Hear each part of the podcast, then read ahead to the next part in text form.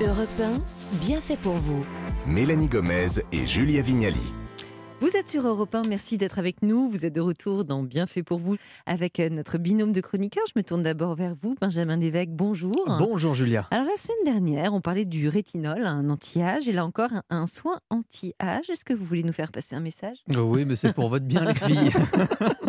ah oui, un, un nouveau soin sans aiguille, sans piqûre, mais de l'air, hein, de l'air très très fort. Attendez, Ah. je vais vous faire un petit avant-goût, Julia, sur le front.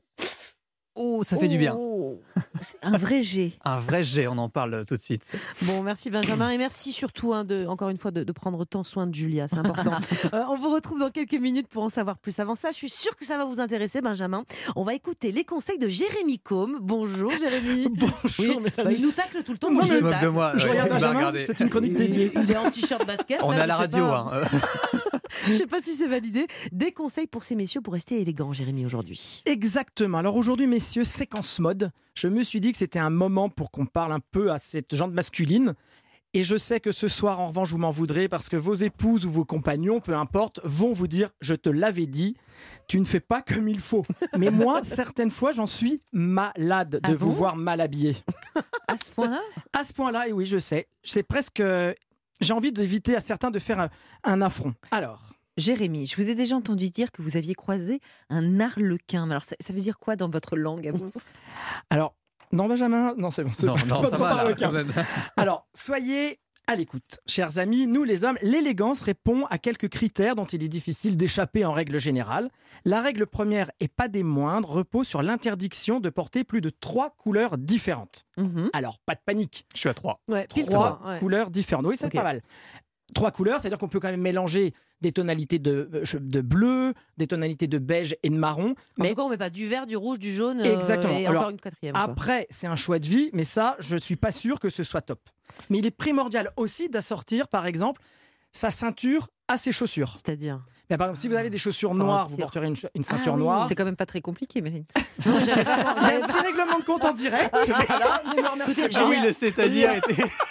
Ça y va. Moi, c'est les sciences, vous, c'est la beauté, l'esthétique, d'accord Alors, ok, la ceinture assortie aux Voilà. chaussures. Mais quid des chaussettes? Alors, les chaussettes, les chaussettes blanches. Alors, je regarde encore Benjamin. Les Oui. chaussettes blanches sont réservées à vos prêts sportifs, mon cher ami. Voilà. Sauf que vous, vous portez des baskets, vous êtes très tendance. Effectivement, avec des baskets, on peut porter des chaussettes blanches. Il en va de même pour les modèles prohibés, c'est-à-dire les modèles, vous voyez, avec euh, des perroquets, des ballons de foot, malgré votre passion immodérée pour Benjamin Pavard. Vous assortirez vos chaussettes soit à la couleur de vos chaussures, soit à celle de votre pantalon. Les plus dandys, dont je fais un peu partie, Ouais. oseront des chaussettes hautes, c'est-à-dire sous le genou, comme des mi-bas. vous, a- vous portez ça Oui, je, alors je vais vous montrer, regardez. ouais. Ah oui, ça remonte. Alors là, elles Ah oui, sont oui. noires. Ouais. Mais j'en porte des rouges, des roses, des vertes. En quelle matière Ça dépend. euh, si j'ai un peu d'argent en cachemire, si je suis un peu ruiné en fil. Mais ce sont plutôt des chaussettes qui sont agréables à porter. Et si vous partez du principe que les chaussettes de couleur font partie de votre tenue, là, vous les assumez et vous ne les mariez plus ni avec le pantalon, ni avec la chaussure. Bon. Vous pouvez donc, comme je l'ai dit, mélanger plusieurs tonalités. Mais je vous en supplie, restez quand même un peu digne, pas un perroquet. Pas un perroquet, d'accord. Voilà. J'ai remarqué que euh, cet été, là, vous ne portiez jamais de chemisette, même quand il faisait la canicule, là. Euh, je me trompe Dis-moi donc, on s'intéresse un peu à moi. Oui, qu'est-ce que vous appelez chemisette La Les manche chemises courte, là, à- les à chemises. manches courtes Voilà. J'avoue que j'aime pas trop. moi, Alors, je, euh, la chemise est interdite. La chemisette, pardon, est interdite. C'est je la chemise à répète, manches courtes, hein, on la chemisette est interdite. Un gentleman ne porte que des chemises unies, Mhm. bleu ciel, blanche, à rayures fines, jamais bariolées, et se doit de ne remonter ses manches qu'au niveau du coude. Vous voyez, on remonte les manches, on transforme sa chemise en chemisette. Notre réalisateur demande si on a droit au noir, parce qu'il met que des chemises noires. Alors, il est d'une élégance rare en noir, je Ouais. dois le dire, mais normalement, moi, je n'aime pas trop le noir, mais lui, il le porte très bien, c'est son style. Après, on assume aussi son style. Je suis pas là pour dire euh, ce que Bien vous sûr. faites n'est pas bien. Je, je, comment dire, je veux Vous donnez simplement... quelques, un guide. hein, c'est voilà, ça, un guide. Je voilà. voulais- la canicule n'est pas une raison de succomber quand même au mauvais goût. Donc pas de chemisette. Euh, ça rigole pas avec vous, Jérémy, hein, mais vous avez, j'imagine, des recos à donner pour les vestes. hein. On boutonne ou on déboutonne la veste alors? Alors combien de fois Chez vous, elle est déboutonnée, Bah, là, elle est déboutonnée, parce que là, je suis à table avec vous en Mhm. direct.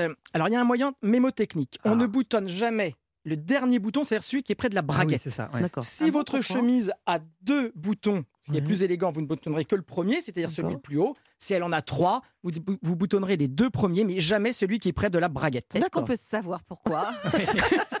Parce que ça permet normalement de voir la jolie cravate qui dépasse de votre veste et aussi la jolie ceinture que vous auriez portée. Ah, d'accord. Ah, je pensais Voilà. que c'était plus simple pour aller aux toilettes après. Mais bon. Alors Benjamin, on va faire une autre chronique sur comment se comporter aux toilettes, mais ce sera pour une autre fois. Et est-ce que vous êtes cravate, vous ou pas? On se connaît pas assez. Bah, ça. Alors, on est cravate ou on n'est pas cravate. Il est très important de ne pas porter de cravate si jamais ça ne vous va pas et si vous n'avez pas l'habitude. Si jamais vous devez porter une cravate, faites en sorte qu'elle soit bien proportionnée. Vous voyez, il y a des grands monsieur qui ne savent pas faire un nœud de cravate et on a l'impression qu'ils ont emprunté la cravate de leur fils, ça se transforme en bavoir. Et il y a les autres qui pensent que le cache-sexe est à la mode. Vous voyez, la cravate qui est trop longue. Porter une cravate élégante, c'est normalement, ça s'arrête, la pointe de la cravate s'arrête au niveau de la ceinture. C'est pour ça que ou on sait faire, ou on ne sait pas faire. La On météo pape, si on sait ne pas pas. faire. Alors il faut aussi l'assumer. hein. C'est un style très particulier. Aller à un entretien, par exemple d'embauche, avec un nœud pape, Ouais. je suis pas sûr que ça en fonctionne. soirée, ça peut être mignon. hein, Ah bah, en soirée, c'est euh, mignon. Moi, j'aime bien. Euh, des astuces rapides, euh, Jérémy, pour être un expert en nœud de cravate, justement? Alors il faut s'entraîner. Là, une météo peu clémente jusqu'à la fin de la semaine, voire davantage. Entraînez-vous chez vous à en faire parce que vous pouvez avoir la plus jolie des étoffes. Si jamais le nœud de cravate est loupé, vous aurez l'air ridicule. Alors, je vous ai donné quelques clés, chers amis, pour réussir vos rentrées, votre rentrée et éviter les réflexions de la personne qui partage votre vie ou au bureau. Il y a toujours ceux et celles qui aiment envoyer des pics, comme Mélanie avec Julia. Et ne me remerciez pas pour tous ces petites tips, mais gardez toujours en mémoire, mesdemoiselles, messieurs, que les bonnes manières, ce n'est pas obligatoire, mais c'est bon à savoir. Merci Jérémy, les conseils et les rappels vous. plus qu'utiles, je pense. Bon, euh, vous restez avec nous Jérémy parce que les conseils de Benjamin pourraient s'adresser à vous aussi. Ah. Écoutez bien, Benjamin, vous avez joué les Tintin reporters et vous avez testé une toute nouvelle machine pour prendre soin de son visage. Ça s'appelle donc le Jet Peel, P-E-E-L. Euh, L'idée en fait, c'est de rajeunir sa peau mais sans injection. Ouais, c'est ça, un jet pile. Alors, si on, décompose, vous avez le, le jet, donc le jet d'oxygène. hein, donc, on propulse de l'air à très haute vitesse sur la peau. Et puis, alors euh, c'est pour le côté euh, nettoyage de peau. hein, on va en même temps que le jet faire un peeling sur la peau, une petite euh, exfoliation.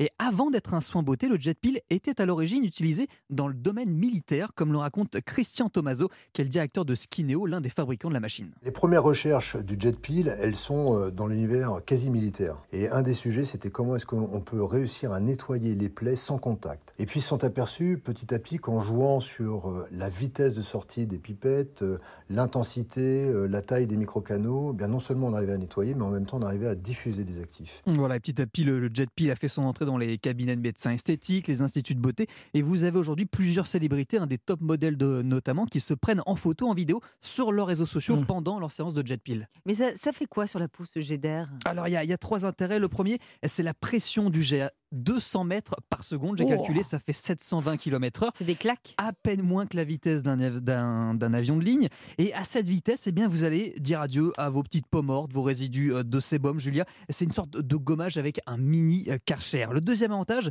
c'est que cette pression du jet va provoquer un stress inhabituel pour la peau qui va être forcée à se renouveler. Et c'est bien puisque avec l'âge, enfin, à vos âges, eh bien, l- les, cellules, les cellules de la peau ont tendance à Lui, il être fait tout l'inverse de Jérémy. Hein, voilà. bonne manière. On a un bon L'élégance, c'est pas son truc. Hein. vos cellules de la peau ont tendance à être un petit peu paresseuses et à se renouveler moins vite. Et puis le dernier avantage, c'est qu'il n'y a pas que de l'air hein, qui est propulsé euh, sur la peau. En fait, dans le jet, il y a des petites gouttelettes qui sont remplies de nutriments et qui vont redonner de l'hydratation, qui vont permettre de repulper la peau. Et donc, ça va diffuser comme ça des petits actifs sous la peau, sans aiguille ni injection, euh, comme l'explique le docteur Arnaud Lambert, qui est médecin esthétique à Paris. L'air, en fait, va servir de donner la possibilité à certains nutriments ou certaines molécules de, de passer à travers la peau grâce à la vitesse, parce que la peau est souvent une barrière qui est pas si simple que ça à franchir. C'est pour ça que les cosmétiques ont parfois un effet assez limité.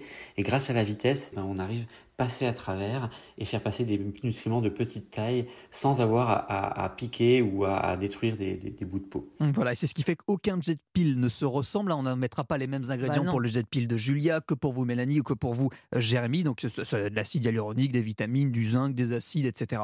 Et vous l'avez testé, je crois. Hein? Bien sûr, je me suis rendu, alors sous vos conseils, Julia, Ah, aux vrai. Galeries Lafayette à Paris. Alors, s'il y a un sous-sol, il y a tout un espace qui est réservé à la beauté et aux soins esthétiques. Un Donc, c'est un paradis. C'est le, le Disneyland de la Le beauté. cri du cœur.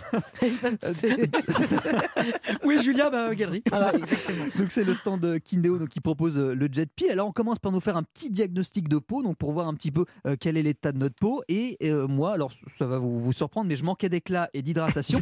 Et donc l'esthéticienne a prévu pour moi un jet pile assez chargé en Ah ouais. acide hyaluronique et en vitamine C. Euh, Gardez euh, vos réflexions.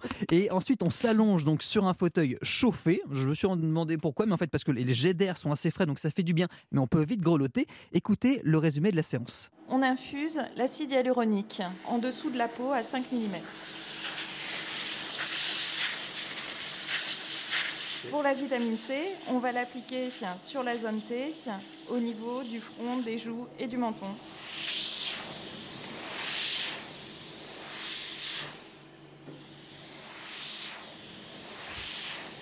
Ah, c'est tout froid. Hein Oh, mais il a eu froid, le petit. Ouais, bah, je prends des risques hein, aussi, le voilà. journalisme. Et je vous mettrai toutes les vidéos Ça a sur, bien euh, fonctionné, hein. sur mon Instagram.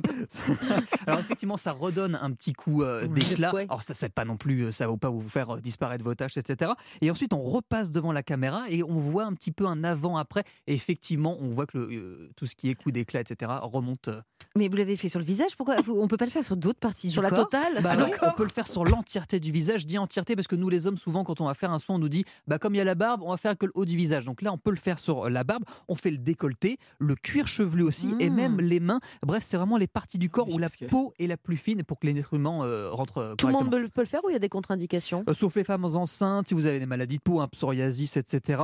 Et puis, euh, on évite de faire un jet peel si on vient juste de se faire une injection Botox. Bien sûr, ça peut déplacer euh, Ah, le bah, Botox. et- et Ah, on a des amis qui ne peuvent pas y aller.